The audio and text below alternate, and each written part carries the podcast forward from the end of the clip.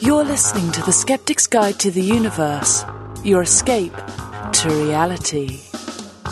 Hello and welcome to The Skeptic's Guide to the Universe. Today is Wednesday, October 2nd, 2019, and this is your host, Steven Novella. Joining me this week are Bob Novella, Hey, everybody. Cara Santa Maria, Howdy. and Jay Novella. Hey, guys. Evan is out this week. He is doing a father daughter thing.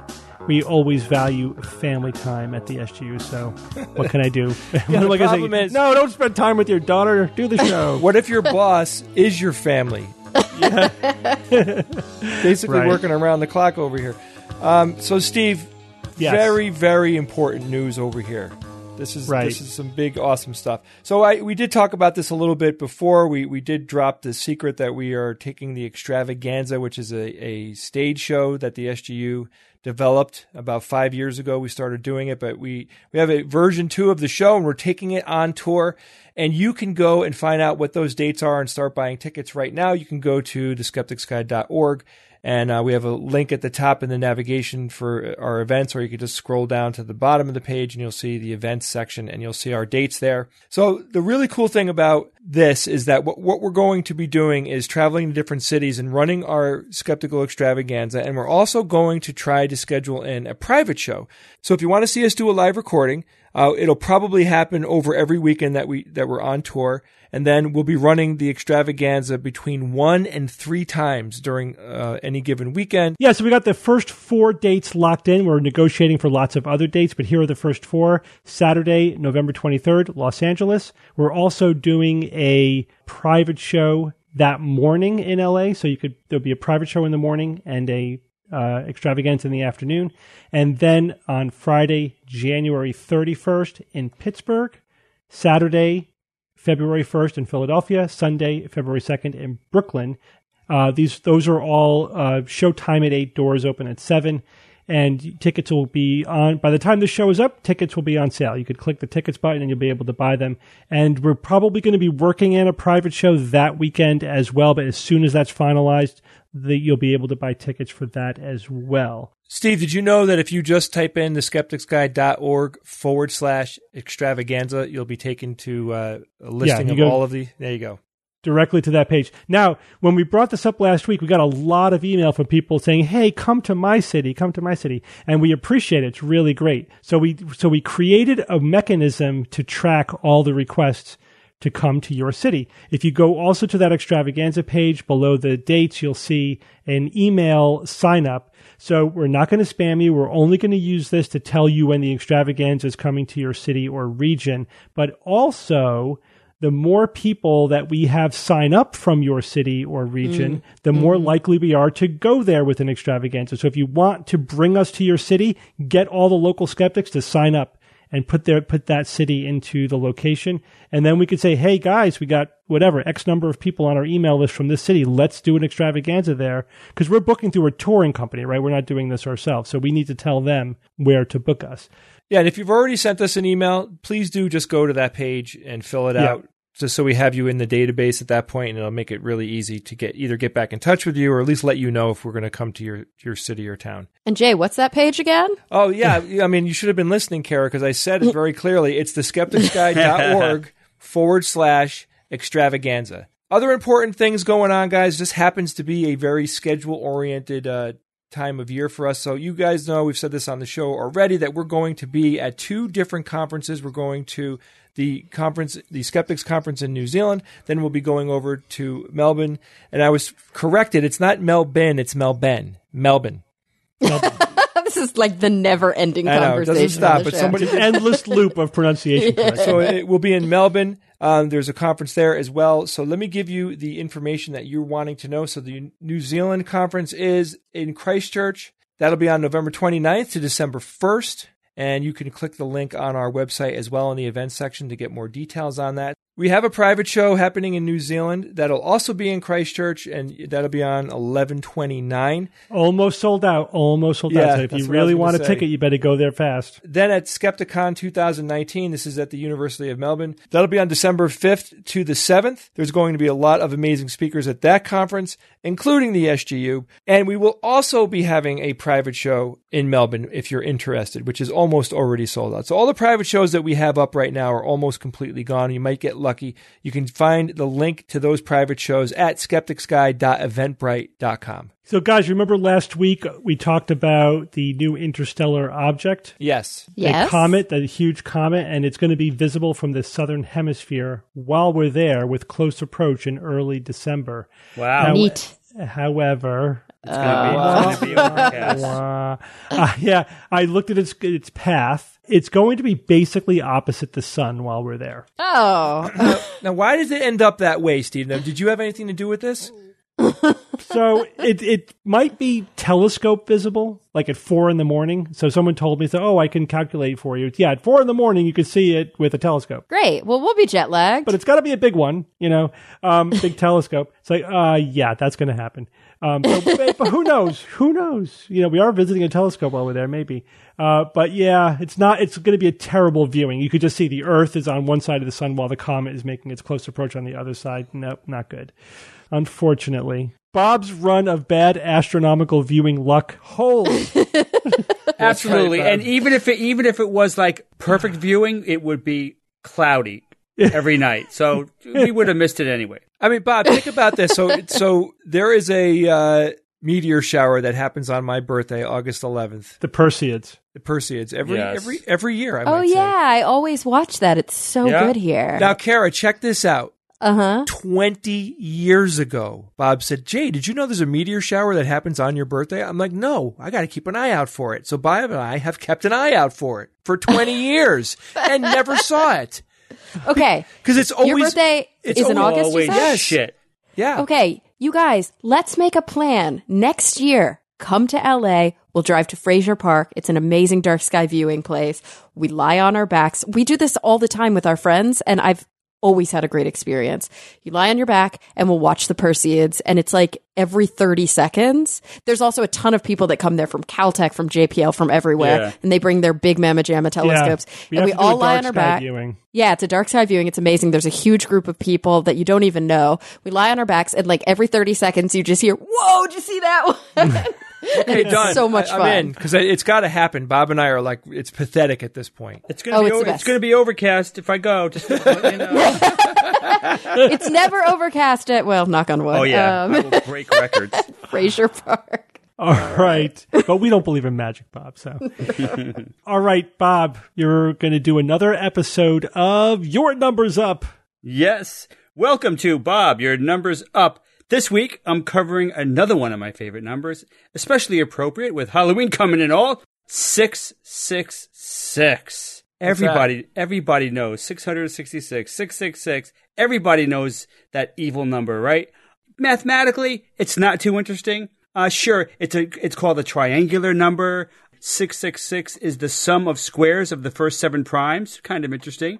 Hey, that's pretty mathematically Um, yeah. cool. Sum of squares of the first seven primes. Yeah, yeah. Listen to every word and you can imagine it. Uh, 666 is the sum of all the numbers of a roulette wheel, 1 to 36. Cool. Um, even including zero and double zero. So, uh, so that's kind of, that's, that's, oh, not that one though. So that's interesting, but not too spectacular mathematically.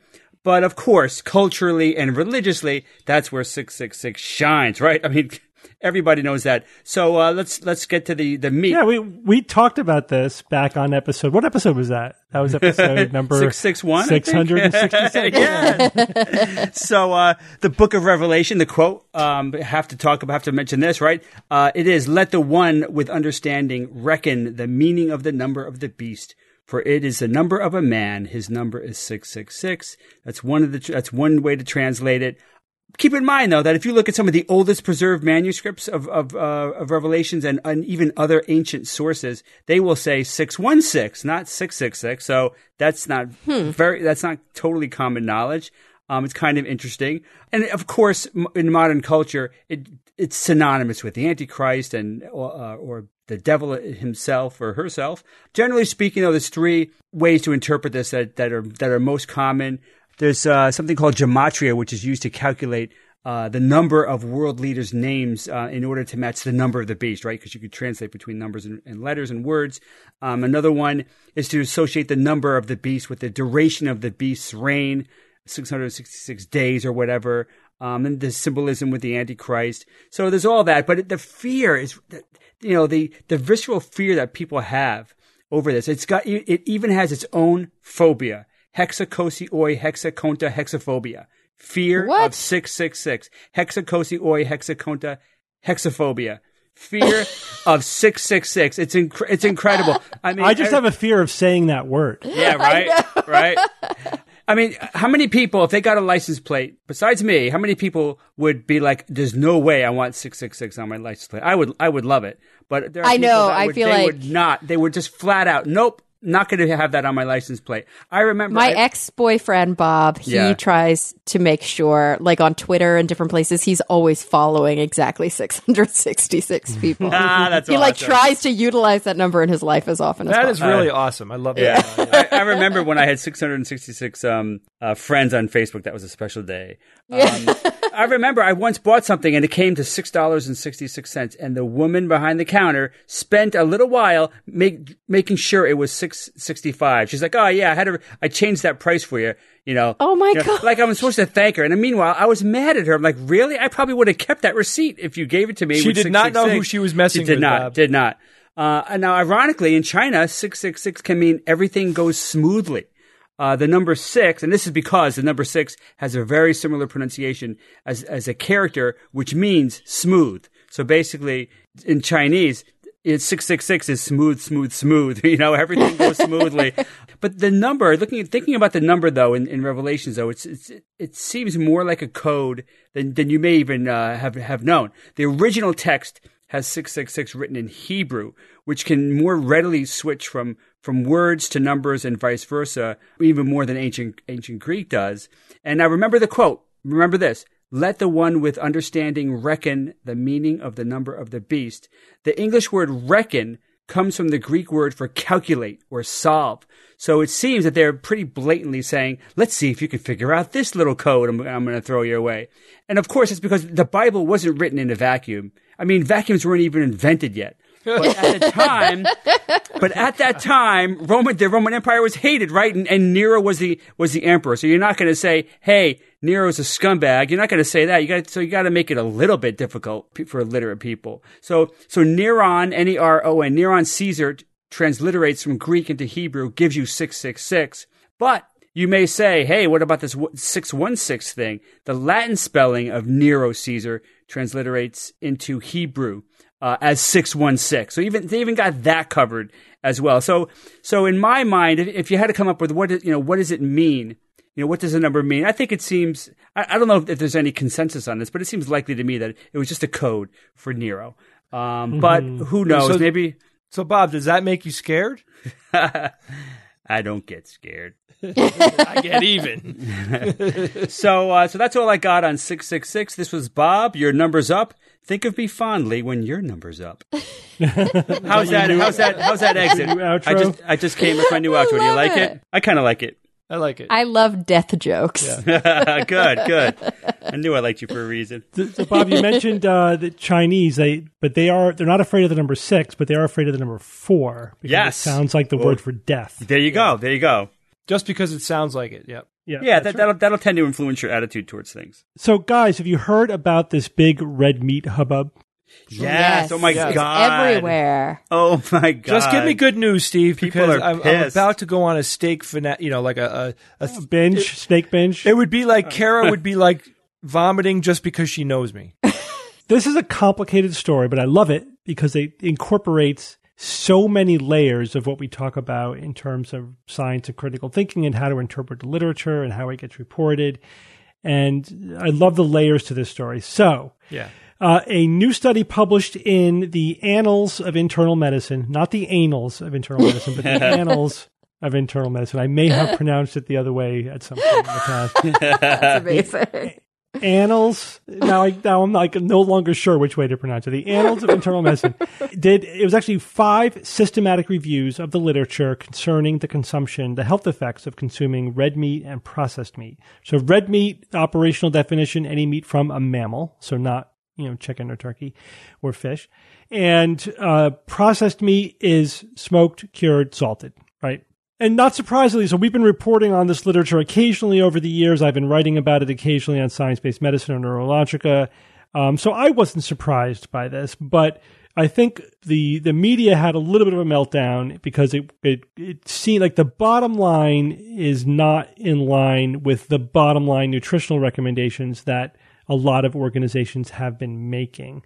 Uh, but I think that it's that um, false dichotomy bias where you you know what I mean, like if one team barely beats another team, oh, they were inevitable. They crushed the other team. They were so much better.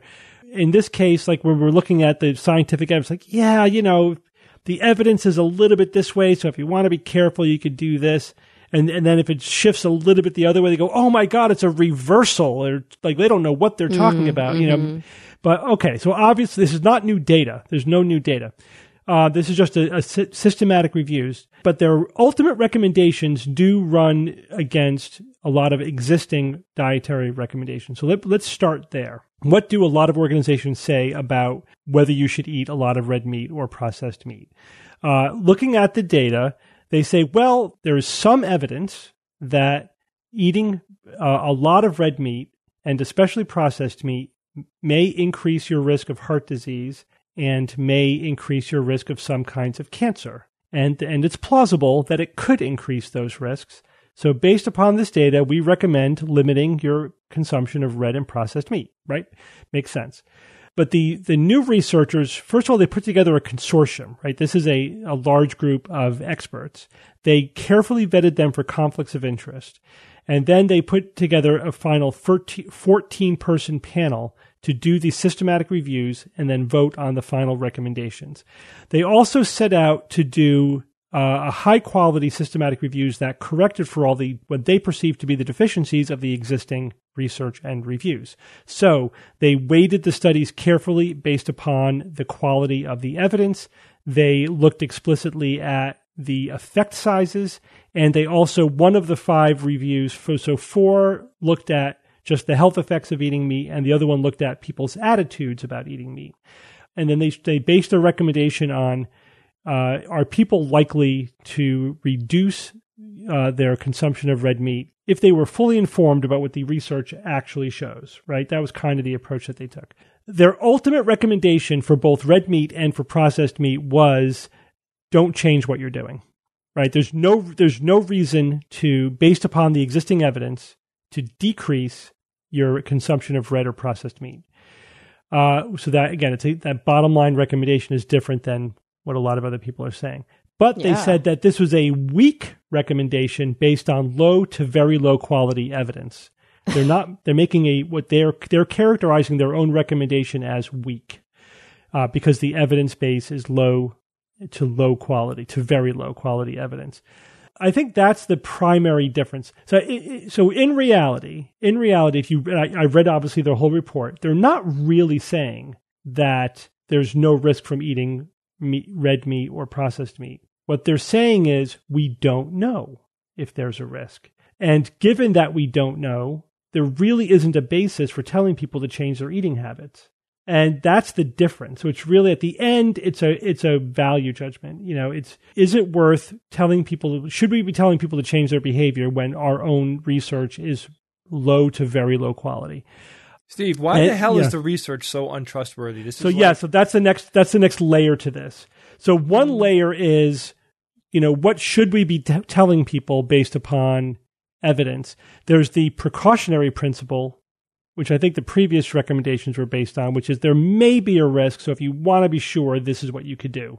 Right. Mm. And then there's the, the sort of the humility, non interventionalist approach, which is, well, we really don't know. So we have no reason to tell you to change your behavior. Same evidence, just different approaches to how that translates into a recommendation. But the other layer here is what is the quality of the evidence?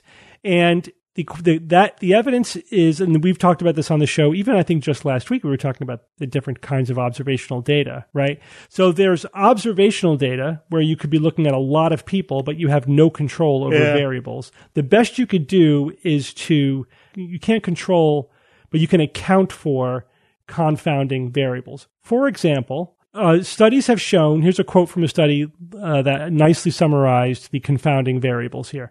Subjects who consumed more red meat tended to be married, more likely to be of non Hispanic white ethnicity, more likely to be a current smoker, have a higher body mass index, and a higher daily intake of energy, total fat, and saturated fat, whereas they tended to have a lower education level, were less physically active, and consumed less fruits, vegetables, fiber, and vitamin supplements. So that's a lot of confounding factors. Sure. Yeah. And now you could try to account for them, but damn, that's hard. You know, all of the downstream effects from all of those things that they're associated with, especially when you get to low education level. Yeah, right. Try to control for that confounding factor. You can't do it, basically.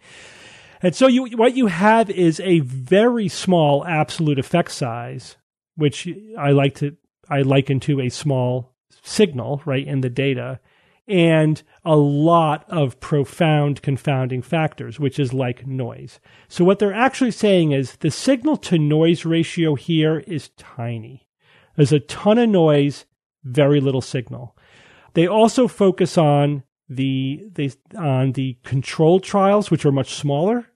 And they say that if you look at the control trials, there's no evidence for, for risk. You only only the observational data shows risk, and those are confounded. Further, the absolute risk reduction is tiny. For example, if you look at they did you know, the dose response meta analysis looking at all the data, and they found that for unprocessed red meat, the overall reduction in lifetime cancer mortality was seven fewer events per 1,000 people. Right. So if a mm-hmm. thousand people reduced their red, their red meat consumption by three servings per week, you would prevent seven cancers. Uh, and there's no statistically significant difference for eight additional cancer outcomes that they looked at. Further, there's no statistical difference for all core, all cause mortality. So you won't live longer if you eat three servings per week or less. So that's that's a that's basically a small uh, effect size, very very small. The absolute risk reduction is tiny. So high high noise to signal you know ratio, or very low signal to noise ratio, uh, small effect size. Uh, the lowest quality data is really the only data that shows a risk because there's a lot of very plausible confounding factors. The best quality data doesn't really show a risk. So they're like, yeah, the evidence is weak to very weak, uh, and we really don't really have a solid basis to say change your behavior. Um, so, Bob, why is that the case? Because you can't do the study that you would need to do to definitively answer this question. You cannot take 10,000 people and then randomize them to eat meat or eat less meat and then follow them for 10 years, right? You, you no could if you could simulate them in a computer. yeah, but you, whatever. But you, Whatever. Whatever. but, you- but you have to know what the outcome is to simulate it. You know what I mean? You have to Yeah. have, we can't simulate whole person biological systems yet. So I know Yeah, you're being not tongue in cheek, but just to put that out there, you Yeah. can't really do that. yeah. Um, Not yet. So it just, it's not practical to do the kind of study it would take for everyone to go, okay, now we know the answer. And so we're, we're left with ambiguous data that people can interpret in reasonable different ways. Right. And I basically gave you those two ways, the precautionary approach or the non-interventionalist approach. But the, but everyone has to agree that, yeah, the data is weak. It's low quality. There's a tiny signal there. If you think that, if you want to eat less meat based on that tiny signal, that's up to you. Go right ahead. But it's hard to make any kind of strong recommendation based upon that. So basically, there isn't legit data to make a logical, reasoned conclusion here. Yeah, you, you yeah. So at, the, at best, you could make only a very weak recommendation. Now, what again that some people might make the weak recommendation to reduce your red meat intake, and other people might say, well, it's not. It's probably not worth it. Do what you want. You know, do what makes you happy. Live your life. But This what if- probab- But what about the whole idea, though? Like, if you zoom out a little bit and we, we go on to other kinds of um, mammal fat, like from milk, as an example, like does that apply to this as well because it's the same type of fat? No, you can't. You cannot extrapolate from meat to milk. No, you'd have to look at the data separately. But I do think that this Boy, we're does get have. emails. This has implications for Mentioned about- nutritional research to be in general. So the, a lot of the pushback on the conclusions of this study are coming from nutrition researchers. And here's a statement f by scientists at Harvard who warned that the conclusions, quote, harm the credibility of nutrition science and erode public trust in scientific research. So this is the final layer to this story that I thought was fascinating. And I, and, you know, by mild coincidence, I wrote about this just last week, I think. The, the idea that, and, and this is something that I think we've learned over the course of our skeptical careers. When people find out how flawed science is in practice, they can become nihilistic, right? Mm, yeah. Mm-hmm. Like, well, we can't trust anything. It's like, no, that's not what we're saying. You know, we're not saying you can't trust anything. We're saying getting to a firm conclusion is a lot harder than you think. It takes a lot more science than you think. That science has to be a lot more rigorous than you think, and it takes a lot more time than you think. But you do get there. But what we're, what we're trying to avoid is jumping to conclusions based upon low quality preliminary evidence. Now, sometimes that's all you have, and you have to make the best decision you can with the data that you have, and it's a return, it's a risk versus benefit eh, calculation. Uh, we also talked about this last week when it came to um, like the whole fat shaming discussion, which we're going to get to a little bit more later in the show. Actually, we're going to do a little bit of follow up, but it's the same thing. It's like, what's the quality of the evidence, and how do we make decisions with limited evidence, right? And so, uh, I think that the the scientist who said this is going to harm the credibility of nutrition science. See, my approach is it will only harm a naive credibility of of science in general or nutrition science specifically. It won't harm someone who has a healthy skepticism but also a respect for science. Uh, right. So that's I think scientific skepticism is have not being nihilistic or naive. It's this nuanced position in the middle. And if you have that nuanced, critical thinking, scientific skeptical position, no, this kind of analysis won't harm the credibility of science in general or nutrition science. It'll just put it into proper perspective. So the guy And from the i- Harvard's wrong. I absolutely. I think they're all completely wrong, and they're missing this very important point to say that you know adding this layer of analysis to the data harms the credibility of nutrition science is, in my opinion, the equivalent of saying let's hide from the public the truth that nutrition science is largely observational and we really are not sure about our conclusions. You know what I mean? Mm-hmm. Because if, if that's your approach, that's a setup for failure For sure. because the people pseudoscientists are going to exploit it. Yeah. We have the internets now. Like, there's no way you can get. we're, we're we're going through this pulse of of people going from naive to nihilistic, and we're trying to pull them back to the nuanced critical thinking in the middle kind of approach. You know what I mean? Um, so yeah, this is great. This is healthy. Let's talk about what the nature of the evidence is and how we go from that kind of research to making recommendations about what people should do. And let's absolutely fully inform people about the difference between relative risk and absolute risk and the number needed to treat and what it means when you're, you know, a thousand people have to reduce their red meat intake by three servings today, maybe to decrease cancers by seven, you know, what does that mean? And to let, let people make choices that are fully informed with a, with a working knowledge of how science actually works. Because Sounds like we- hard work. yeah, it is. But the thing is, the, the naive approach to science is fragile. You know, that kind of credibility is fragile. The, the, the credibility that they're trying to defend is, is not robust. It's not, it's, it's crack, it's crackling, it's eroding, it's crumbling anyway. Forget it. It's over. That mm-hmm. world is gone. So Yeah, this is the, this is the white tower, the ivory tower, you know, b- b- phenomenon, in my opinion, which is why I have no problem believing that a bunch of Harvard scientists or Yale scientists or whatever sort of have that attitude. That's an ivory tower syndrome, in my experience. They need to understand how the public understands science and where we need to get the public in order to have a more secure relationship with science. Uh, right? So, what would they say? Let's not discuss the weaknesses, the shortcomings of the research. I mean, that's it's not a viable option. yeah, what are we just supposed to pretend like? Yeah, I agree. Yeah, That's of crazy. course. I mean, when you when you look at it, it's a knee jerk emotional reaction to something that that is actually you know almost a lesson in critical thinking and Yeah. it's unfortunate that you know they look at it that way i get i mean i look i, I get the emotional appeal here because i think i think part of it is it's kind of like the system shock of realizing like this information might be wrong and how much has been said about don't eat too much red meat and you know i mean mm-hmm. it's just been infused into modern culture everybody that's read anything about nutrition over the last 20 30 years has read that and it's, Yeah. it's it's sunk all the way in. I mean, when I when I saw the headline of this article come out and I didn't have time to read it yet, you know, I'm scrolling through looking for news articles for Facebook. I saw the headline and my my gut reaction was two things at the same exact time. One was, "Oh boy, I hope this is true.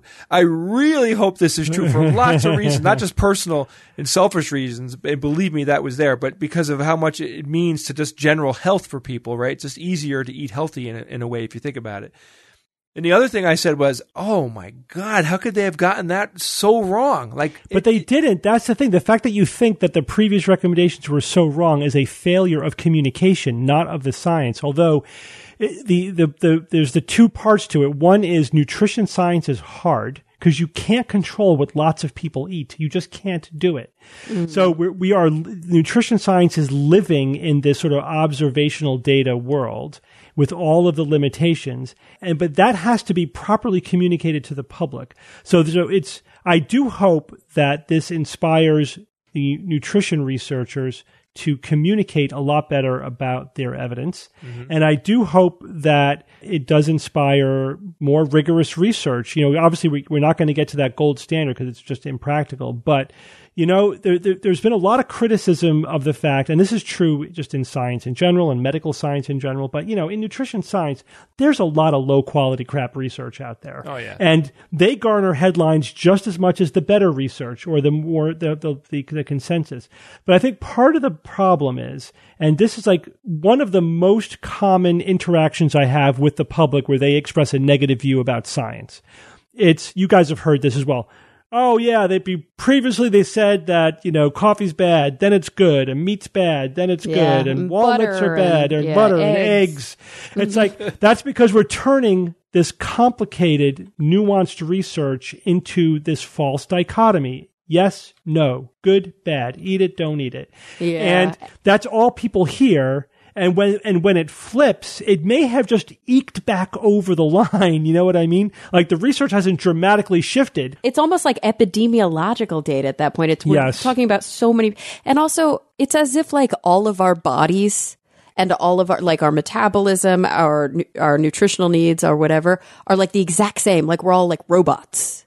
Yes. And that's not the case either. Like some of those people have diabetes and some of those people have high cholesterol. Right. And some of those people, you know, it's different for them. Yeah, right. I mean, if you have a lot of risk factors, you may not want to load one more bullet in the chamber, right? But it, but here's the other thing: is I, I said maybe the way we need to communicate to people. So the, the, let me get as an analogy: um, pediatricians stopped telling parents to limit screen time, and instead told them to maximize exercise time. And we'll see how that works out. But I, I like that that that they're willing to change up their approach. And I think that the approach here, I would do the same thing to nutrition nutritionists. I wouldn't tell people to limit their meat. I would tell them to maximize their fruits and vegetables. Because i- mm-hmm. eating is to some extent a zero sum game. People who eat more meat do eat less fruits and vegetables. And that's, that's probably, if there is a health risk, that's probably actually where it is. Unless you're eating like a pound of bacon a day, right? And that uh, previous studies have showed that too. When you look at the health risks of eating red meat and, and processed meat, we've talked about this. You have to get to the ridiculous meat consumption end of the spectrum before you can get statistically significant differences in risk. But uh, for everyone else, I, I still think you could summarize all of the nutrition research for like your typical average otherwise healthy person down to eat a varied diet. That's it. If you eat a varied diet, you're probably okay. Everything's going to average out. You're going to get all the nutrition that you need. You're not going to be overdoing anything. If you just have a varied diet, you're probably okay. And that applies here as well. Because if you're having a varied diet, including enough plants, you're probably not eating too much meat. You know what I mean? And as long as you're mm-hmm. not overeating in general, right? So if you're not overeating and what you are eating is varied, you're good. And that's a very simple message to tell people. But you know, if you get lost in the weeds, is not is counterproductive because the evidence is just not that granular. It really isn't. Um, and then we have to be honest about that. And if we just focus people on what we can say with confidence, the message is simpler. It will not be flip flopping every five years. People won't lose, you know, faith in nutrition science or science because we're not doing this false dichotomy thing that's confusing. And it's actually closer to the truth, in my opinion. Steve, can you overeat salad? You can, you can overeat anything. Yeah, you know, but it's harder. It's a lot harder to, if you're eating a low calorie food than if you're eating a calorie dense food. It's a lot easier to overeat cheesecake than carrots, right? Oh yeah. Poison's in the Um, dose. Yeah, exactly. So why does everything that tastes so damn good like bad for us? Like, th- isn't that just like isn't that the irony of our reality? It's, It's because horrible. we we evolved in a an environment where calories were the limiting factor on our survival, and so we have a taste for calorie dense food, fat, sugar, etc., carbohydrates. Right, and, and modern, now- modern culture has weaponized sweet food. Yes, No, absolutely. It's well, it's two things. One, Bob is correct. The food industry has weaponized our our tastes, and the second is that we live in a calorie abundant. Those of us in developed you know parts of the world, we live in a. In, actually, it's increasingly the whole world, as we discussed last week. We live in a calorie abundant world now, so it's just the opposite of what of what we evolved in, and so we're trying to maximize our calories in a world where we have easy access to cheap calorie dense foods, and the result is an obesity epidemic. It wasn't that long ago in the developed world, you know, turn of the century, where food wasn't readily available for everyone. I mean, people were Mhm. having problems buying food, you know, like big time. Getting your hands on fresh meat almost impossible because even recently slaughtered meat went bad because we didn't have refrigeration. Yeah, no, no refrigeration. You couldn't, no refrigerated cars. You couldn't ship, you know, bananas around the world. You know, absolutely. It, it was, uh, we, we take for granted that I could walk into the supermarket and get tropical, you know, fruit almost any time of the year. Yep. Fresh anything, pretty much any time of the year. And you said There's it a the, few, the la- a few seasonal things, but other than that, like pretty much anything, anytime, and we take it for granted. But that's a very recent phenomenon, and only in developed parts of the world. Mm-hmm. Well, everyone, we're going to take a quick break from our show to talk about our sponsor this week, KiwiCo. Hey guys, KiwiCo creates really, really cool hands-on projects for kids that make them learn about science. So let me give you an example. They have something called a cannonball launcher that you could build with your, you know, one of your kids. You could build with a niece or nephew, your neighbor. Um, you could even do this by yourself because these, these projects are a lot of fun. Every time I do one of these projects with my kids, like I'm having fun too. And that's the point. The point is that your kids get to learn, you get to spend time with them and you're enjoying yourself as they're, as they're doing it. And they, they're learning something like this cannon actually shoots cannonballs. it's, it's so cool. Every crate includes all the supplies needed for that month's project, detailed, easy to follow instructions, and an educational magazine to learn even more about the crate's theme. These hands on projects are designed to empower tomorrow's makers, and they make the perfect gift for every young explorer, engineer, and artist. So KiwiCo is offering you, the Skeptic's Guide to the Universe listener, the chance to get their first month for free. To redeem this offer and learn more about their projects for kids of all ages, visit kiwico.com slash skeptics. That's KiwiCo, K-I-W-I-C-O dot com slash skeptics. All right, guys, let's get back to the show. All right, Jay, tell us about the upcoming electric battery apocalypse. I may be, I may be uh, hyperbolizing that a, lot, a little bit. we need we need to come up with like a term like the bad apocalypse or something, something with Yeah. battery in it. Yeah, it's very likely that um, that most of us who are alive today were alive to see the beginnings of electric vehicles. You know, I mean, I still get excited when I see an electric vehicle on the road, and over the next five to ten years, man, we're all going to see them replace the diesel and gas powered cars. It's going to be a very, I think, a very cool time to be alive to see all of those gas powered vehicles go away. Gas stations are going to shut down. We're going to see, you know, electric chargers are going to start to pop up everywhere. What's it going to be like? That's the other thing I think about. It what's it going to be like? Where are these what are the chargers going to look like? How many of them are going to be in a row? Where are they going to be? Are they going to be in the supermarket? Are they going to be at like replace gas stations? Like it's all these things that are going to have to happen. But what else is going on is that we're starting to really acknowledge that batteries are going to be a big recycling problem. So today we use We use these lithium ion batteries to power all of our electric vehicles. And it's predicted that by next year, China will generate 500 metric tons of used lithium ion batteries. And by 2030, that's going to become 2 million metric, ton- metric tons per year. That is a lot of decommissioned dead batteries. Now, why? Well, are they're not dead. They're not dead. Well, right? they're they're going into They're the only landfill. mostly They're dead. mostly dead. What, what, what does it mean? Yeah, they're not viable in a car anymore. But what what are they going to do? What what's going to be done with these batteries? Well, we got to talk about the recycling of them. So the problem is that most of these spent lithium ion batteries end up in landfills, like we said. They're not recycled. Why? You think, well, come on, we recycle everything. Well, you know, do start reading about recycling and just how bad re- the state of general recycling is because that's a whole different news item. But but recycling these lithium ion batteries there's a lot of really useful materials and metals that are just thrown away that we don't really have a good process yet to reclaim. We could we can reclaim some of it but not all of it and nowhere near as much as we should. So let me give you a few stats here. Australia is the only um, Australia is recycling only about 3% of their lithium ion batteries. Oh my god. And in Europe and Europe and the US it's less than 5%. So, you know, there's a lot of batteries. Now keep in mind guys, lithium ion, this is what your phones are powered by. So it's not just gigantic car batteries. It's it's these, you know, can I say billions at this point? Billions of cell phone batteries out there that that get recycled every 2 to 3 years. Um, it's believed that because manufacturers have been focusing on increasing the power of the batteries that we use today, they haven't been doing much R&D on the recycling side of things, which is bad. And because recycling technology is not that good, and because recycling technology is not that good, people aren't really caring about recycling the batteries because we're only getting 2 or 3%. We're only recycling 2 or 3%. We're, we're only pulling a little bit out of them.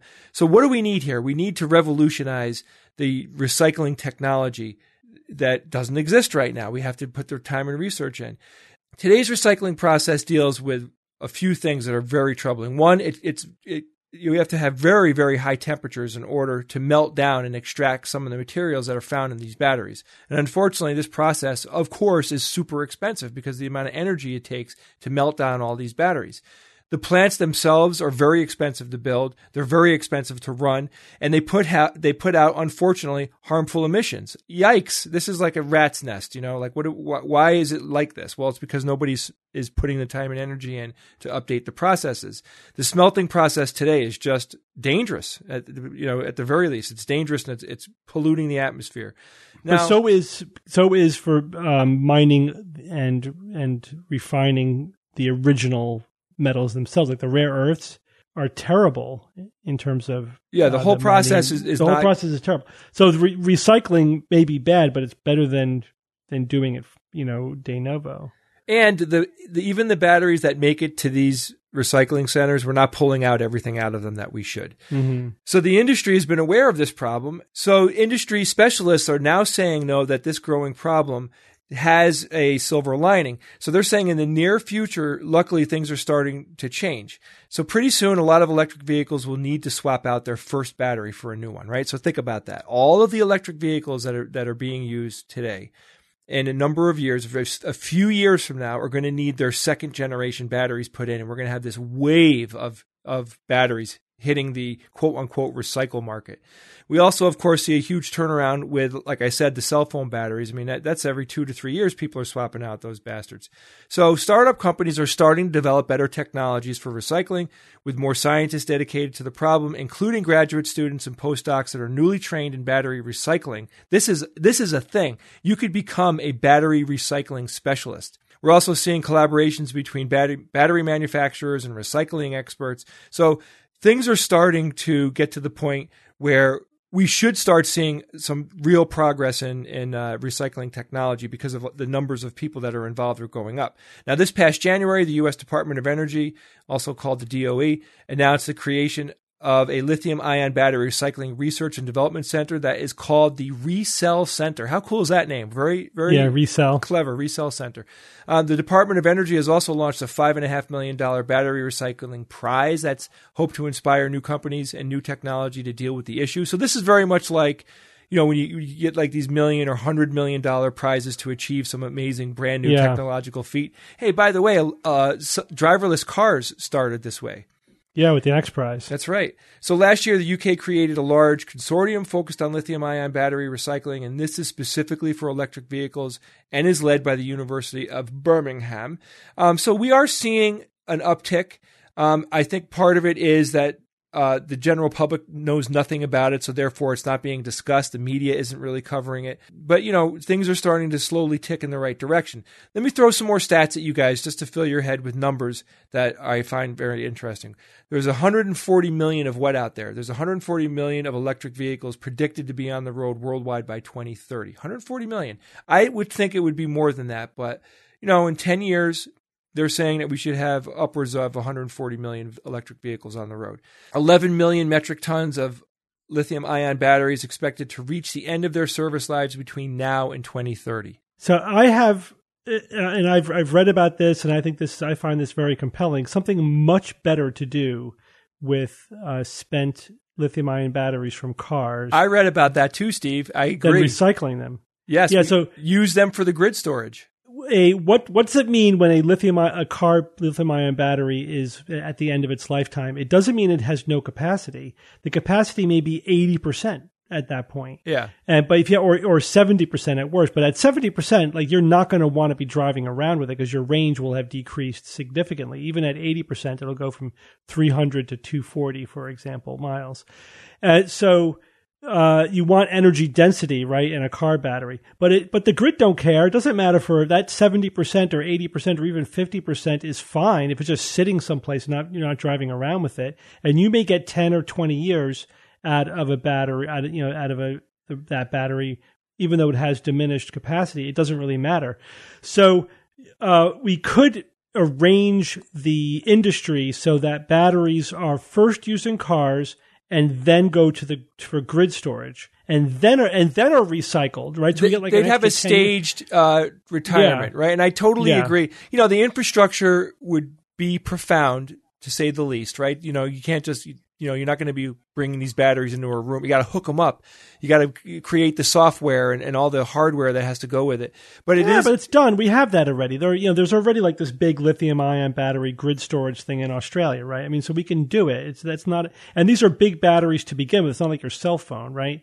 So these are already big batteries, and they have lots of capacity, and you just connect a bunch of them together and you've got grid storage, man. And batteries are actually a pretty a, a, very efficient method of grid storage. It's one of the best options. Yeah, what they and should do, Steve, they should have a drop off center that is the grid storage center, right? So you drive your car in, they pull your old battery out, they they you know it's right near where it's going to end up being put on a shelf somewhere to to be a battery for the grid and then they just you could buy a new battery when you're there it's kind of yeah, like getting, you get a you get a rebate because the batteries are expensive right but if you could sell your battery to a company that's using it for grid storage it will offset the price of upgrading your battery uh, you're getting a new sure, battery. Sure, but what would the price be for? What would, what would be the longevity of a, a spent battery like that in on grid storage?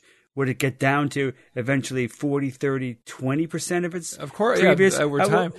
right. Well, my question is, what, what what is that? How long would it last? When would well, when cares? would it actually be? Yeah, I'm still curious of how long it would last and how low it would go. When would it become? We won't useless? know. Yeah, the yeah. the thing is, Bob. Like I I know that the variables matter where you know they hook the battery up and it I, I, it depends on how many cycles like it depends on how it's being used correct um, which has a big impact I don't know. We don't have the answers to that right now. Somebody probably out there has an idea what it would be like. But even still, like Steve's right. We're going to get rid of a battery that's at seventy percent. Yeah, it still get know, many years of good usage. Absolutely. Sure. So check this out. The uh, the value of the lithium ion battery market in 2022, only two years away. How much do you think it'll be worth in 2022? About a hundred dollars. In two years, they're saying that the lithium ion battery market is going to be worth seventy billion dollars a year. Yeah. That's I mean, that is a massive industry, guys. Like when you get into that level of billions, I mean, that's think about the the amount of batteries, and that's only in 2022. What's it going to be like in oh, it's going to be 2030, massive. 2040, 2050 when you know gas cars are going to go away. We're gonna we're gonna have a uh, there's going to be a time where you're going to see like oh, if you trickle electric cars here and there, that's going to be like wow, most of the cars out there, you know, are battery powered. Then it's going to be like I haven't seen a gas powered car in weeks. Yeah. Yep. That, Welcome to yeah. my world. That's going to be a wonderful day. Be, be worth sextillions of dollars. That's right. You just wanted to say that word because it had sex in it, Bob. Correct. You know me so well. So, Steve, there you have it. I recommend that everybody buy an electric car soon to help push the industry forward. And I also recommend that you eat a steak tonight in celebration. Ah, That's a weak recommendation from, you're right. based on very low quality evidence. Uh, all right. Can I say something about steaks real quick? Go, yeah, yeah, can I stop you? No, my wife, uh, for her mother's birthday on Monday night, she bought a bunch of fillets. And she didn't cook them like most people cook fillets. She cooked them like a regular New York strip steak, meaning that she we, she salt and peppered them, and we seared the hell out of them on the grill. And I'm telling you that that was one of the best steaks I ever had in my life. Was Really? treating a yeah, because when you treat a fillet like a steak, like a regular steak that you would cook, instead of I've had fillet cooked in so many different ways, but I very rarely have ever had someone just straight up cook it like a steak. So she decided to cook them like regular steaks, and it was one of the best steaks I ever had in my life. So go do this right now, except Cara. Why? Cara eats meat. I hate meat. I'm just a bad Texan, and I like my steak well done. That's mm. fine. Well done steak is fine. Just don't put ketchup on a well cooked, a good oh, steak. Oh, I would oh, never yeah. put. I don't put ketchup do on it, man. anything. I hate People ketchup. do it. Oy, gross. Hate. Hate. Like, yeah, there's few things in the world that I hate, and most condiments fall into that category. Most I'll put condiments. ke- I, Yeah. I do not put ketchup on steak. That to me, that's an abomination. But it does go well on a hamburger, though. of course. would not. Absolutely. Yeah. Or and eggs. Not a fan. And scrambled eggs. And mustard is poison. Okay, Mustard is poison. Mustard is amazing, and honey mustard is mo- Ah, mu- muito Nectar of the amazing. gods, honey mustard. Thank you. sriracha all the way. Yeah, I'm sriracha with all those rocks. things with sriracha. I have come to sriracha realize- every morning on my eggs. Sriracha. There isn't Yes. a condiment Good out call. there I don't like. I Ooh, name, you, can't- like mayonnaise? I love mayonnaise. oh, mayonnaise is the worst one. And I said mayonnaise is mayonnaise, gross. and you say mayonnaise. I say mayonnaise because mayonnaise makes it sound even It does. You're right. It has, it's more greasy. mayonnaise. You know what I mean? It's like what? greasy mayonnaise. I love barbecue sauce. Oh, Bob, barbecue sauce. I do like barbecue sauce. I'm a Texan. Oh, I mean, there's some things. well, you that like a rub can't- then. If you're a real Texan, you don't want sauce. You want the rub. I like it. You know, I like my barbecue many ways. Yeah, me too. Yeah. Steve, God bless your heart. Go on. right. All right, Cara. So tell me what Bronze Age babies were eating. Okay, this is a really cool study that was published in Nature, and it comes with fun pictures. Ooh, That's my favorite part. Yeah, yay pictures. So look them up. Look up these pictures. A lot of people are covering this right now. Apparently, these archaeologists, maybe some paleoanthropologists, individuals who have gone out and looked at ancient grave sites, have found some interesting pottery over the years in these grave sites, and they've always wondered what this pottery was. They basically look like tiny pipes. They're like vessels. So there's kind of a cup situation. And then there's a piece that's been pulled off of it that has a hole in it. And historically, these researchers were like, what did they use these for? Maybe they were like drinking cups for old people who couldn't use their hands anymore or for people who had disabilities. But it's, it's long been theorized that they're like sippy cups kind of early sippy cups, Bronze Age and even earlier, uh, Bronze and Iron Age sippy cups.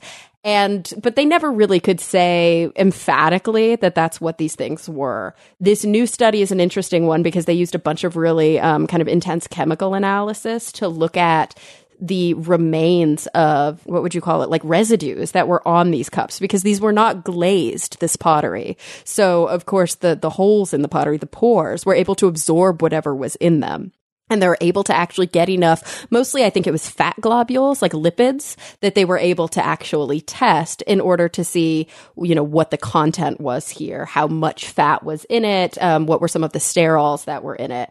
And they found this is super interesting that these lipids match the chemical signature of ruminant milk. They specifically can point to it being milk and milk from ruminants. They don't know which ruminants. They don't know if it was cows or goats or sheep, but they know it wasn't pigs and they know it wasn't human. So that really opens up a, an interesting conversation about like little kids like 3,000 years ago, upwards of 9,000 years ago, because they have found some of this pottery like a really long time ago, were probably getting a supplemental diet of milk from domesticates which is really fascinating. I mean, these are early societies where hunter gatherers were settling down and using agriculture. Now, the researchers don't think that babies weren't drinking breast milk, but they're, you know, they've long been interested in like when did ancient people start supplementing breast milk? Because we know that in modern views around 6 months of age seems to be the time when the diet requires more than what breast milk can provide. Um, so breast milk is a is a pretty whole food and under six months of age, that's pretty much all a baby needs to grow. But then over around six months of age, that's when supplementation usually starts with, um, you know, baby food or cereals or formula or things like that because other, um, the kids start to teeth. Um, and that's when weaning starts. Doesn't mean that most kids are weaned by six months. A lot of kids continue to drink breast milk for years even, but usually their diets are supplemented at that point. So the question was in like Neolithic Europe, these were actually German caves, kind of in the Bavarian region, where they found these graves. What were these kids drinking? And uh, based on this chemical analysis, they were like, oh, interesting. They were drinking ruminant milk. And the sippy cups are really cute. They actually oftentimes are animal ish by design. So they might look like cute little animals. Then this little spout comes off so that the the baby could suckle, or the um, the toddler, the infant or the toddler could suckle it.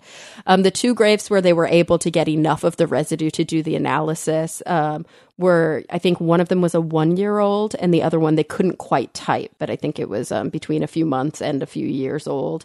And they found these within the grave, so they were being buried with the vessels. So it's actually, um, I think, inspired other conversations from people about a was this typical or was there a reason that these kids needed this supplementation? You know, did mom die and so they weren't able to breastfeed? And maybe did that lead to an early death? Was there something wrong with these children and that's why they ended up dying so young? And um, the feeding behavior was somehow tied to that. It's kind of impossible to know, but it does remind me a little bit of what we talked about last week about survivor bias, except this is like the opposite.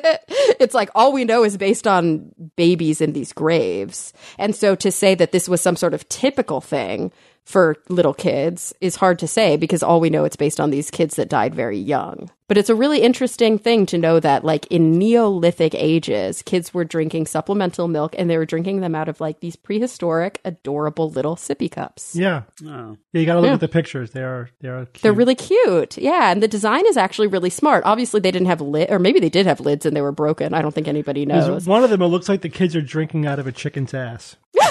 Jesus. Well, yeah, because they have like animal shapes. Yeah, because and then and then there's a spout that comes out, Yeah, so the they must have put the spout in the back. Just in the back. Yeah.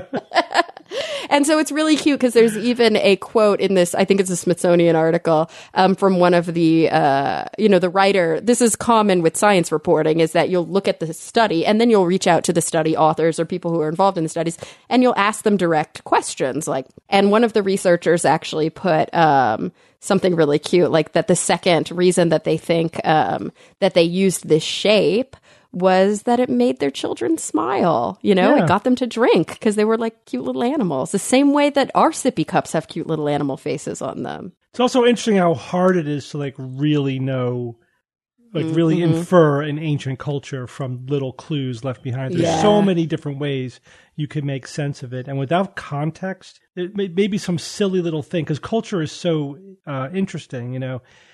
Yeah, it you have to make a lot of quirky assumptions. thing that like it could have been a religious belief or some kind of Mm-hmm. superstitious belief or whatever. They who knows what this could have been a ritual like Yeah, it might they're not have been a assuming- typical thing. Yeah, assuming that it's got some like direct pragmatic use is not always a good assumption. yeah. All right, Bob, you're going to finish off the news section with uh, a, some speculation about Planet Nine. Yeah, this was fun. Evidence seems to point to a large planet in space far beyond Pluto. A lot of people know about that. It could be planet it could be planet 9, but some researchers now think it could just as well be a freaking black hole. Yeah, what is that Can you about? imagine that? So this is from the arXiv preprint server, which uh, we often reference on the show. Um, this is from astronomers Jacob Scholtz of Durham University and James Unwin of University of Illinois at Chicago. Sure, obviously finding another another big planet in our solar system would be a huge discovery. Um, everyone, so many people have mentioned, you know, how bummed they are that Pluto was demoted and that all that hubbub about Pluto and should it be a planet? Is it a planet? Dwarf planet? Blah blah blah. All this stuff, and so people people are fascinated by the idea of you know finding another substantial, clear planet in our solar system, and that, that's exactly what Planet Nine represents. So, so why do we think? I'll do a quick review of why we even think there may be a, a Planet Nine out there. Uh, you need to think about the distant trans-Neptunian objects that are that are out there beyond uh, Nep- Neptune objects that are, you know, definitely small on the smaller side, but there's so many of them out there, and that's one of the reasons why we demoted Pluto is that there's so many objects out there, some fairly hefty, that um, you know we would have ultimately had to have a solar system with you know scores or even hundreds of, of planets, which is kind of silly. So they found a bunch of these trans Neptunian objects that were oddly arranged and moving with similar orbital alignments. And that and, and their tilt suggested that a larger mass was probably causing their their odd alignments. And that, that would be something on the order of 5 to 10 or even 15 Earth masses. So something huge could explain what's going on out there. Uh, but we're talking really, really far, far away. That we're talking 40, 400 to 800 AUs, astronomical units away. That's 10 to 20 times more distant than Pluto. Truly uh, far, far away. Um, so, but of course, once that evidence uh, was found and bandied about, people have been, you know, the hunt really uh, has been on looking for this planet nine. But hey, is, could it could it not be a rocky planet? May could it be something else? Could it be uh, what they're calling as these primordial black holes? Uh, so what are what are they? What that's we I think I don't think we've mentioned them too many times on the show. A few times here and there. Uh, these are just these are black holes, but they're old, relatively small. They emerged soon after the Big Bang, so quite old. Can't get too much older. Um, and they would the the idea goes that they would have formed um, as a result of density fluctuations in the very early universe. Those primordial black holes that were very low mass uh, would have already evaporated in a, in a burst of Hawking radiation after a period of time. However, that there there probably still would be larger mass primordial black holes that still exist that would be um, uh, you know potentially even eva- evaporating now, but but still existing. Um, but that all said, that these have never been directly observed. Um, we, we're not you know we're not certain that they exist, but there is indirect evidence for primordial black holes. Uh, there have been many what what they call micro lensing events where a star, not a galaxy as you would as you would see with gravitational lensing, but uh, a star uh, temporarily brightening uh, as a as a an apparent massive object passes in front of it. And the uh, the effect on space time acts like a magnifying lens, which, which magnifies the light that hits the Earth if it happens to be in the sweet spot of this lens so that that discovery, that idea that that they have spotted a lot of these, um, and not outside of our galaxy, within our galaxy, it seems to imply that a population of small uh, primordial black holes could be out there and not that far away eh, within our own galaxy, or perhaps even closer. So, what's the evidence then that Planet Nine is a is a is a primordial black hole? You know, you, what, what why would you jump to that conclusion?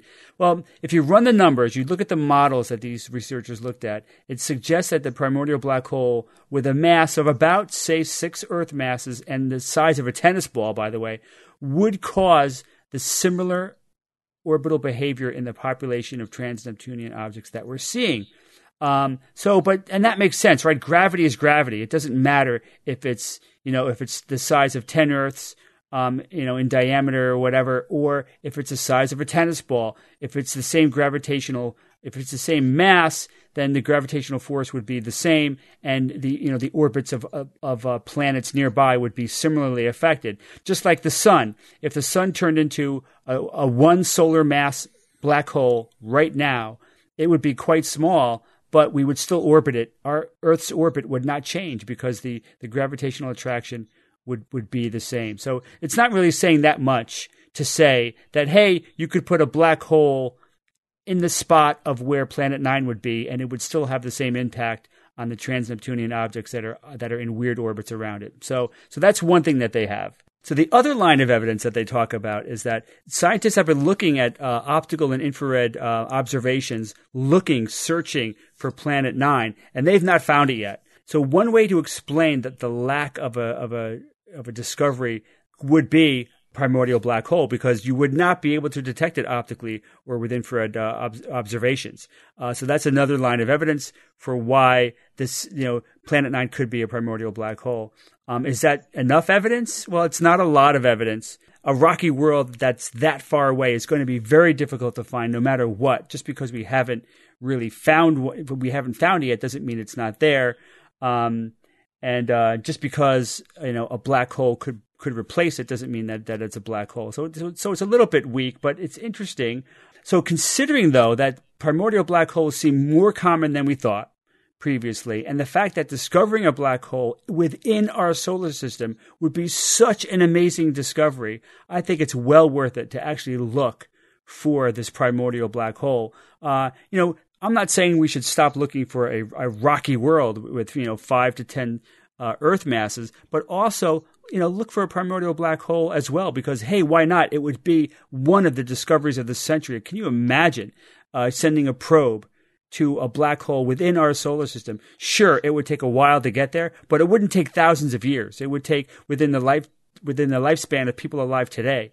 We would actually have a probe checking out, doing a close encounter with a black hole. Sure, it's tiny, but it's still a black hole. That would be cool. It's, I think it's well worth it. But the fact that it's worth it doesn't mean much unless you actually have an idea. Well, how would you detect it?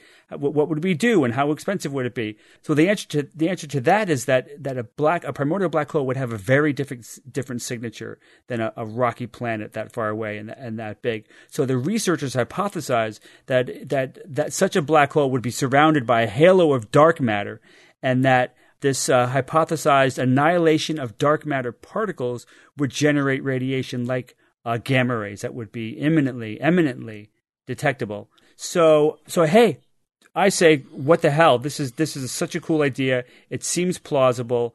Uh, some astronomers think that it's like think sure it could be a black hole, but it could also be a huge taco. I mean, one one astronomer was like kind of like jokingly saying that, but but I say it, you know it's it's got a good combination of plausibility and the wow factor that you know sure throw you know throw some money at this and and and look at it and who knows if we found it the discovery would be amazing so that's my take on it yeah but i hate the fact that the primary line of evidence is a, is a lack of evidence. Like well we're not seeing anything. That fits what would you know would happen if it was a, a black hole. That's true. But hey primordial black holes seem to be much more uh, common than, than we thought from that from that mm-hmm. line of evidence of of, of finding those uh, micro lensing events. So that's so that's the other little bit, and it's that's not incredibly strong either. Yeah, but uh, but it's well, we need, we need some positive evidence. We need some positive. Yeah, we do, we do, and uh, and let's see. You know, this is preprint. Let's see what some of the other astronomers say when they actually when you know when the, when it's peer reviewed. But it's just a fun. It was a, a fun yeah. idea. It would be yeah, so yeah. cool to find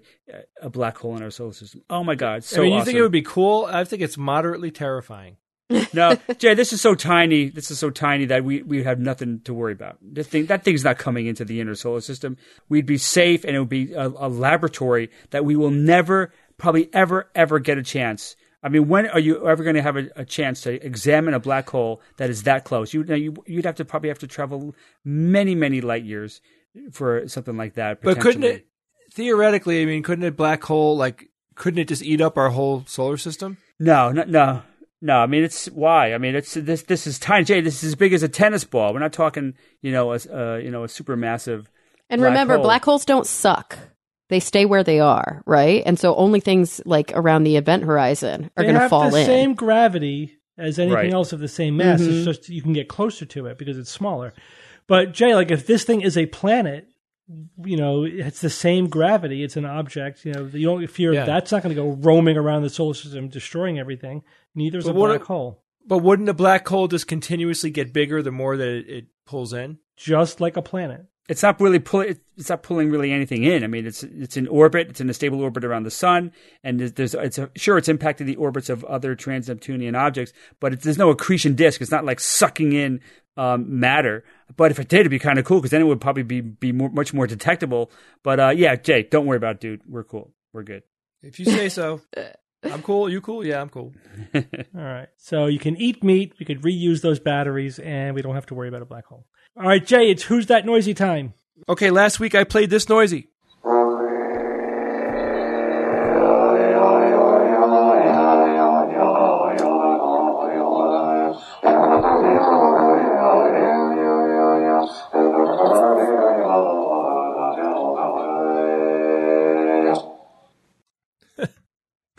Laugh. The last part always makes me laugh. What in hell? Hey, uh, any guesses, guys? Some sort of chant. Is that throat singing? Yeah, the, those those monks that hit them hit themselves on the forehead the uh, Monty Python. No, it is not the Gregorian chant. No, this is this is a, a fun one, but th- you guys are not correct. I got so many emails from people w- guessing that it was some type of throat singing. So let's get into it. Okay, a listener named Jason Slutsky wrote and says, "Was this week's noisy the sound of a gyroscope? I hear the sound of it being cold, then running, and then falling at the end." No. Nope, this is not a gyroscope, and I, I don't know if I've heard one recently to make a comparison. The next listener, Noel or Noel Ruppenthal, said, Hey Jay, I'm guessing this week's noisy is an Inuit throat singing something. No. No, it's not throat singing. This is throat singing.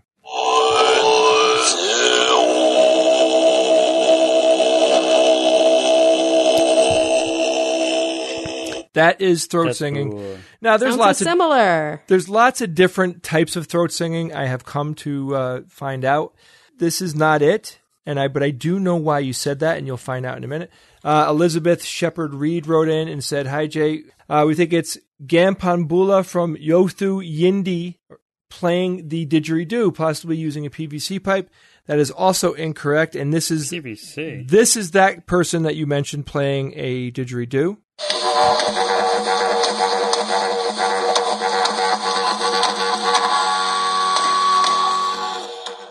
It is similar, but it's not a didgeridoo. But we do have a winner, and the winner is Brett Newton and Brett Newton. I can't say the letter T for the life of me. Brett said this week's Who's That Noisy is, and the guy didn't win. I'll tell you that Brett did not win because he sent me the pronunciation of this man's name, but it is something awesome about him. This week's Who's That Noisy is Oystein Baadsvik, and that is with someone writing it out so I can pronounce it. That's how that's how interesting this person's name is. He's playing his composition Fnugg, which is Norwegian for snowflake. That's snowflake in Norwegian. I've heard him perform this piece twice uh, and can attest it is it is acoustic with no electronics. This is indeed someone playing a tuba What? and they are singing. Yes, they are singing or humming while they're playing the tuba. Now, this is actually called multiphonic or multiphonics. Um, and I know it sounds kind of simple that the person is singing and playing a, a wind instrument at the same time. Multiphonics can actually mean lots of different things. But in this instance, it is a person playing a tuba and they are, they are humming and singing into the tuba. So let's take another listen.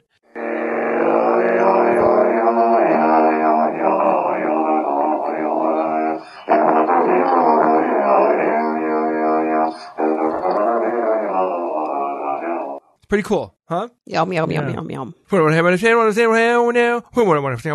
I know it's like it's very unearthly in a weird kind of way, but as soon as I I heard what it was, it made sense. It kind of clicks in your head. So good job, Brett, and thank you, Les, for sending that one in. That was that was a fun one. You could also go see this person, uh, the guy whose name I, I had trouble pronouncing, Oystein Baadsvik. Uh, you can go see him play that easily on YouTube if you look it up. Multiphonic. Take a look at it. I have a new noisy for this week. The new noisy was sent in by a listener named Orlando Zapata. I promised you guys that if I played a noisy that was data coming from somewhere that's being interpreted into noise, this is one of those. Hmm, okay.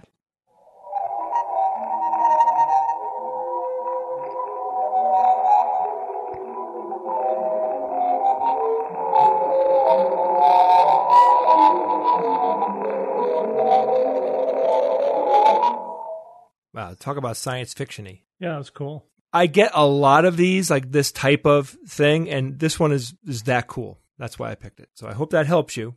You can email me at WTN at theskepticsguide.org if you have any guesses or if you heard anything cool this week. All right, thanks, Jay. One quick uh, question: It's flu season. We're getting into flu season in the northern hemisphere, so this is we start to get these flu flu vaccine questions. This one comes from Eyal Sion from Israel, and he writes: In the past, I didn't get a flu vaccine. I get pretty nervous around needles and have fainted in the past when having blood drawn for testing. So I didn't want to put myself in that position. I also thought that I'm only affecting myself by not getting the vaccine each year. My question is Is there a herd immunity factor to flu vaccines? Thanks. So, The uh, flu vaccines are optional. They're not part of the routine schedule, uh, but they're highly recommended. They are variable in their efficacy, as we say every year. Essentially, we take whatever virus is circulating, flu virus is circulating in the opposite hemisphere the previous season, and then we say, okay, that's probably what's coming around in in the opposite hemisphere as their winter season approaches. So the southern hemisphere is just getting over their winter season. So we're whatever virus is coming from them, we're we're going to make vaccines against in preparation for the northern hemisphere flu season. Um, but sometimes, you know, the, the question is how much does the flu virus the strain mutate in between? And we don't know. We, we we do the best we can. We cover the likely strains to be that'll be the most likely, you know, most popular that season. Uh, sometimes we could be 80, 90 percent accurate. Sometimes it's 40, 50 percent accurate, uh, or somewhere in between. I, um, early indications are that this year, the 2009, the 2019, 2020 flu season is not going to be great coverage, unfortunately. But we'll see. It's a little too early, and it doesn't mean you shouldn't get it because even like it's percent, sixty percent, that's still better than zero percent, right? You're still statistically better off getting the vaccine. But getting to the question of herd immunity, so technically, herd immunity when we talk about that, we're saying that the vaccination rates are high enough to prevent yeah. spread, prevent person to person spread. So it will prevent an outbreak. There aren't. Isn't enough, it high, like ninety five percent or something? it's something? like ninety five percent. Depends on Yeah. the illness. Depends on the illness. But a good rule of thumb is something in the 95, 90 to ninety five percent range. Uh, we're we're just not there in, with flu vaccines. We're not high enough that that the flu will not spread because so many people are vaccinated. But that doesn't mean there isn't any advantage to other people when you get vaccinated. And there's good evidence that when you get vaccinated, you protect the people around you. Yeah. And gotcha. most people probably have someone in their life, but basically an older person or a younger person, right? If there are kids in your life or older people in your life, which is, let's face it, is most of us, even indirectly, you will be protecting them by getting the flu vaccine. There's good evidence for that. There's also good mm-hmm. evidence that if you are if you work in a job where you get exposed to a lot of people, especially sick people or older people, like you know healthcare workers, there's a massive advantage for getting the flu vaccine. That's why it's basically mandated now among. Oh, interesting. Mm-hmm. For- What about air airline employees? Yeah, I think so. Absolutely. If your job involves a lot of exposure to people, get the flu vaccine. You'll protect yourself and you will protect other people. Even if it's not that effective. Of course, the more effective it is, the better, but you know, e- any effectiveness is still better than nothing. And the flu vaccines are extremely safe. You know, serious complications are in the on the order of magnitude of millions to one against. So All right, so you're saying don't get I'm the saying vaccine. get the vaccine. Get your You're flu such a vaccine. dick. get get that's my bottom line forced choice recommendation uh is get the vaccine so, so the i guess my answer is yes and no. It's not doesn't rise to the level of technical herd immunity but it does protect the people around you and that uh, and that's why you should get even if it's not for yourself you should do it for, for for anyone who comes in contact with you. All right guys let's move on to science or fiction. It's time for science or fiction.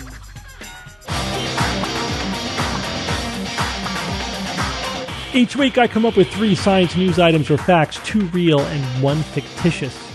One I just make up, uh, sometimes out of a whole cloth, but usually I tweak an, an, existing item. Then I challenge my panel of skeptics to tell me which one they think is the fakearoonie. We have three regular news items this week. No theme. Are you guys ready? I'm always Good. ready. Mm-hmm. Here we go. Item number one A new paper demonstrates how it is possible to have negative energy.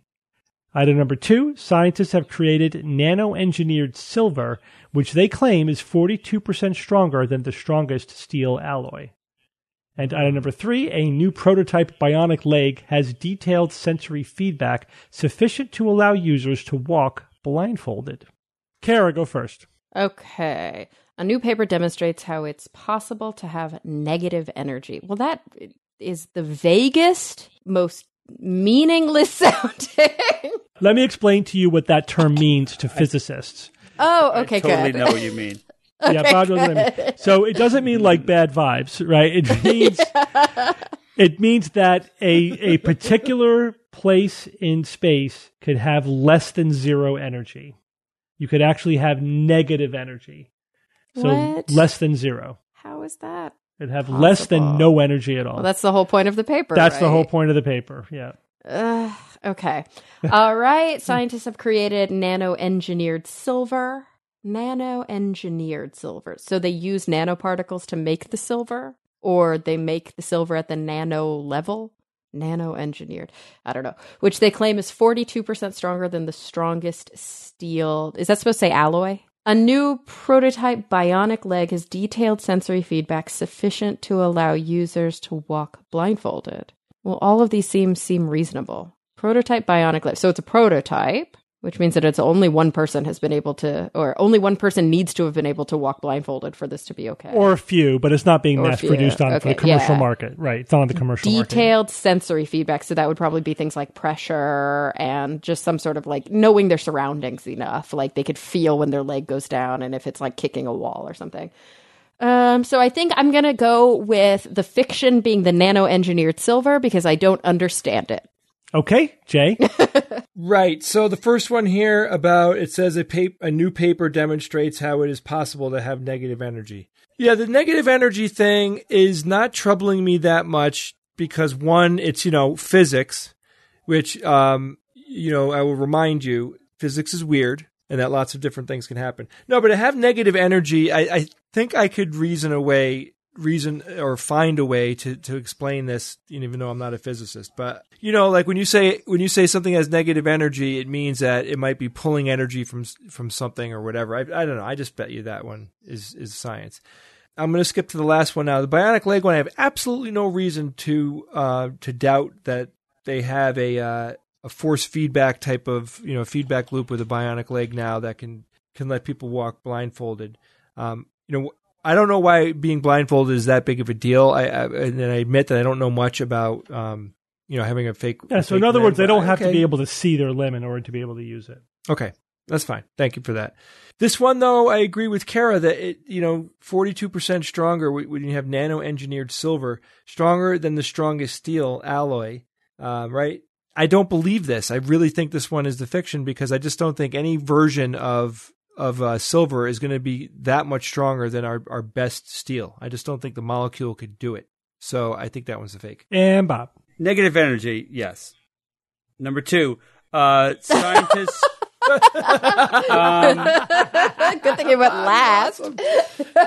yeah, I mean there there are there are Bob, certain- Bob, you were doing great. Just go. You just don't. don't Yeah, what are you doing, man? I'm just saying. I'm just gonna. No, I just got to say that there's, there's certain scenarios. There are certain small scale scenarios where you could incur an energy debt that you would have to pay back, but you can have a little bit of energy debt, and that's negative energy. Uh, let's see. Number two, nano engineered silver, uh, 42% stronger than the strongest steel alloy. No. Uh, I think this is fiction. Um, I mean, there's so many claims. Stronger than steel. Yeah, some alloys, but the the toughest, hardiest, most diesel alloys of steel, man, nobody nobody beats it. And someday we will, and I we will probably use nano engineering to do it. But I don't think we're there yet, and, and I don't think silver's going to pull it off necessarily. Uh, so yeah, so I, I think that one's going to be the fiction. And uh, the bionic leg, yeah, I mean, yeah, yeah, little feedback. Yes, you are now walking on a hard surface, um, or you, yeah, there's a stair in front of you. Shouldn't be that difficult to have some sort of feedback uh, to, uh, to to to tell the the person that uh, you know what their environment's about in in some way. So that's my story. I'm sticking with it. So nano engineered silver fiction. All right, so you guys are all in agreement. So we'll take these in order. We'll start with number one. A new paper demonstrates how it is possible to have negative energy. You all think this one is science. Bob, you sound fairly confident in your conclusion that this one is science. And this one is science. This is science. And Bob's, What? Bob's right. I don't, I don't know if you knew this already, if you read the article, Yeah, but I, yes to both questions. Yes, you read the article because you, you said it exactly correct that you can incur an energy debt that later has to be paid back. And the question is, do you have to pay it back with interest? And this is actually called quantum interest. Yes. So Oh my God. Wait, god! but is this like at like net negative energy or is it like specific negative energy? Does that it's, make sense? It's small scale negative, but larger scale, it kind of washes out. So right? this Sarah, is you know what's coming next, yeah, right? you know what's coming next. This is a Quantum taxes. well, this is a quantum effect. So what the paper showed is that the, the the math is generalizable to basically quantum physics in general. That you can borrow energy locally as long as there is a very local increase in energy to offset it and in a entangled system. If quantum entanglement plays a crucial role at some point in space, for example, close to the edge of a black hole, then the, a negative energy flow can occur for a certain time, and negative energies Yeah. become possible in that region. Right, but they, they made a very specific point that improving that this is basically a generalizable quantum phenomenon that we're dealing with here. That it, they also show that there is no free lunch, right? There's there's no Right. zero point energy. You cannot extract infinite energy from the quantum foam or whatever. Uh, you can't permanently take this energy away from the quantum state and and leave a permanent deficit elsewhere. It's a temporary, fragile phenomenon that has to be repaid, and the conservation of energy is ultimately obeyed. It's kind of like I look at it. uh, It's like entropy, right? Like entropy. Yeah. Uh, the the thermodynamic states that entropy always has to increase. It's like yeah, sure, but the but local local decreases. entropy can decrease as long as it's being offset by a greater increase elsewhere in a well, system yeah, that's why I was connected. asking is it net or is it actually like specific to a wave function or a particle? Yeah, Like, it's you know, specific. that- it's not. Yeah, so net energy. It's not just like on the aggregate. There's No. a negative amount of energy. no, because it has to be offset by an increase in energy somewhere else. Yeah, but in the future or or at the same time. That's where it was a little con- confusing for me. But That's um, quantum, yeah, whatever. th- w- yeah. One way, one way that I I've heard it described is like it's, it's cool because it's like the universe looks away just for a moment. Looks away just for a moment. Like yeah, yeah, okay, got a little bit of a debt because laws of nature, Because yeah. yeah, because you're yeah, because you're like negative energy. Jay sounds inherently impossible, right? But it's not. For brief periods of time in specific, very specific locations, you can incur this negative debt. So it's kind of like the universe is looking away just for a second, but then you got to pay it back. You got to pay that bastard back. There's no way around that. Uh, so it's fascinating. I've, I've I heard read about this years ago, and it's such an interesting topic. And they also found that this holds true regardless of any assumptions you make about any of the quantum theories. No matter what quantum theory you adhere to, re- regardless of what symmetries you think are real, this holds true. Uh, they also found that as well. So that's why they meant it's generalizable. Okay, let's move on to number two. Scientists have created nano engineered silver, which they claim is 42% stronger than the strongest steel alloy. You guys, alloy. You guys all think this one is the fiction. I'm a little surprised that that uh, none of you, especially the guys, didn't bring up that this is this would be mithril silver. Oh, nice. I don't know what that means, so I'm glad you said especially. Yeah, right. That's why I said especially the guys. Mithril silver is a mythical alloy that's stronger than steel, but it's silver. Oh, So you guys all think this one is the fiction, and this one So is Steve. the fiction. Yeah. yay! Sweep. That would be But- huge. But Forty-two this is percent. based on a real news item. I'm they sure. did nano engineer silver, and it is forty. per It's forty two percent stronger Then what? silver. than silver. Yeah, Then also would. the, than the previous world record of the Oh, strongest cool. silver. So this is the strongest silver ever by 42%, but it's not stronger than steel. Yeah. Uh, and it, they did nano engineer it. So here's the That's cool. and- but but the the cool thing is that the technology, the principles that they established Can can, be applied be applied to Yeah. other metals.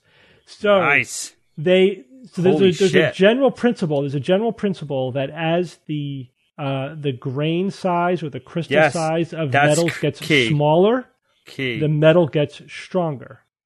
Right. Sure. That's the Hall Petch effect, right? That Okay. you, you, as the, the the metal crystals get smaller, the, the metal gets stronger. However, there is a limit, the Hall Petch limit, where that effect breaks down, and then the metal becomes soft. Mm. Also, Ductile. Yeah, it also at that point, conductive metals can lose their high conductivity because you When you- start to when get you exceed you that. start to get imperfections in the metal, which would be which would block the flow of electrons through the through the crystalline structure of the metal, right? However, this is what they discovered. So they took they took silver and then they added like a micro alloy of copper. And That's right. that's right, and then they so the copper atoms, which are smaller than the silver atoms, would fill the defects. And so by using that method, they were able to exceed the Hall Petch limit. So they were able to get the Oh. grain size smaller and smaller and smaller past the theoretical ordinary limit and not And- lose strength. and not lose strength. In fact, the strength keeps getting stronger and stronger and stronger, and without losing its conductivity. So they made silver that was 42% stronger than the previously strongest silver and was and maintained its conductivity. So now you have a highly conductive, strong metal, which is very useful, right? Because So what- usually when you get you get you to it's you pick one or the other, right? Either pick conductivity or strength. You can't have can't have both, but this is a way of making both. They're going to apply this. They're going to try this with steel now, right? So now, so now uh, they could theoretically apply the same technique oh my god! of of yeah of micro alloying with specific elements in order to reduce the crystal size in order to make other metals stronger still. Um, and of course, there's a massive uh, benefit to doing that. Obviously, if the metals are stronger, then you could use less of it. You could make planes lighter. You can have safer nuclear power plants. Um, there's all kinds of uh, implications. By the way, this reminds me. I read recently about uh, Elon Musk is is starting to talk up testing his his next rocket. You know, the one that's going to replace the The Falcon Heavy, The really big one. the yeah. really big one, the one that's going to Yeah. be going to uh, going to Mars. And you know what he's making it out of? steel, right? Steel. Steel. Yeah, Yeah. Which is heavy. Well, but he said, I mean, So first of all, he said, first of all, you could make it out of like carbon composite, Mm-hmm. but but it's orders of magnitude more expensive than steel. Mm-hmm. and he said steel has great properties. You know, it's Oh, it shields radiation, right? yeah, it's like so steel. Yeah. It's interesting that steel is still a cutting edge cutting edge material. It's still like one of the best materials we have. Musk is going to be making his super uber rockets that he's going to be sending to Mars basically out of steel. Uh, Jay, you would love them. They look so retro. oh my god! Steve, I'm all They're over. so. I mean, cool. I, have been I've been following this. Just you know, I can't help but think there's a there's a 12 year old boy in him Yeah. that Oh my god! is like you know it's going to look like he built retro rockets Yeah, for yeah, crying yeah. out loud. You know, like he he gets it. Yeah, yeah. All right. Let's go on to number three. A new prototype bionic leg has detailed sensory feedback sufficient to allow users to walk blindfolded. This one, of course, is science. And uh, this is, yeah, an incremental advance in this bionic uh, limb technology. What this is, uh, what they did here is they have the, the, the artificial leg, which is an above the knee amputation prosthetic, which is a, which is a, another uh, advance uh, but also um, in terms of this kind of uh, feedback prosthetic, has sensors on the foot and also sensors on the knee, so that the user can feel when they're touching the ground and can also feel the extent to which they're bending the knee. Uh, how you know what the angle of the knee is, and this is giving, and then they connect it to the nerve in the stump, so that, and they do what's called intraneural, intraneuronal stimulation. So it's mm-hmm. stimulating the the actual axons in the nerve, and that gives realistic enough sensory feedback that the users, at least in the prototype, feel like the leg is part of them. So it gives them a sense of ownership, and that allows them much better control. It dramatically reduces the cognitive work they have to do to control the limb, and it, it gives them enough sensory feedback that they could. They they said they were able to walk both blindfolded and with like noise canceling headphones on, so they couldn't hear or see. So they were just purely on their sensory Tactile. feedback, Yep. and it was enough that it felt more natural to them. Uh, and also, it communicated to the nerves wirelessly. So they didn't have to have a wire going all the way up the leg. The sensors just communicated to a, Cool. a wireless receiver. Nice. Yeah. So Uh, yeah, this steps, is baby. baby. I know this this continues the incremental advance in uh, in robotic, you know, prosthetic limbs and machine brain and machine interfaces. Not only can we can they can you know control the limb, but also the greater the sensory feedback, the more it'll feel like a natural part of the body, which will enhance control and make it feel more natural and reduce the amount of work that it is. We're getting there. And they're calling it a prototype bionic limb, you know, just based on the bionic man. but Of uh, course. so cool. Very, very cool. All right. Well, good job, guys. Thank you. Yay, thanks, Steve. Easy No one. one, I no one fell for my mithril silver. Uh, okay, I'm going to do the quote this week because Evan is not here. This quote comes from Samuel Johnson. Do any of you know who Samuel Johnson is? Why do I recognize that name? He is an English writer. Not the one I was Yeah. thinking of. So he is a poet, playwright, essayist, literary critic, biographer, editor, and lexicographer. Or was Wow, lived from Renaissance man. 1709 to 1784, and he wrote, "What we hope ever to do with ease, we must learn first to do with diligence." Very pithy. I like that quote because I That's how the brain Yes. works. I've it's how the brain works. I've said that often to my daughters, but not in quite such a flowery prose.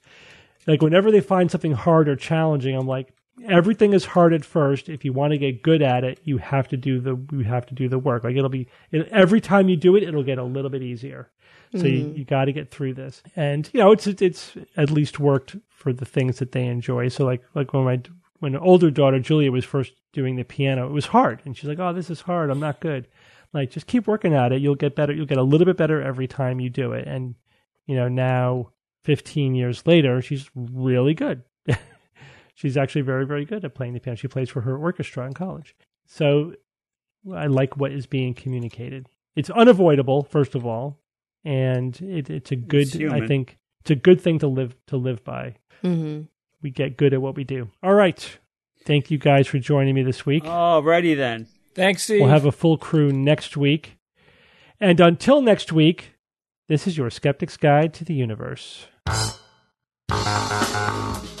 Skeptic's Guide to the Universe is produced by SGU Productions, dedicated to promoting science and critical thinking. For more information, visit us at theskepticsguide.org. Send your questions to info at theskepticsguide.org. And if you would like to support the show and all the work that we do, go to patreon.com slash skepticsguide and consider becoming a patron and becoming part of the SGU community. Our listeners and supporters are what make SGU possible. This holiday, give the gift of hands-on learning with KiwiCo. KiwiCo makes learning about science, technology, engineering, arts, and math fun with projects designed to spark creativity, tinkering, and learning in kids of all ages. KiwiCo is offering the Skeptic's Guide listeners the chance to get their first month for free. To redeem this offer and learn more about their projects for kids of all ages, visit kiwico.com slash skeptics.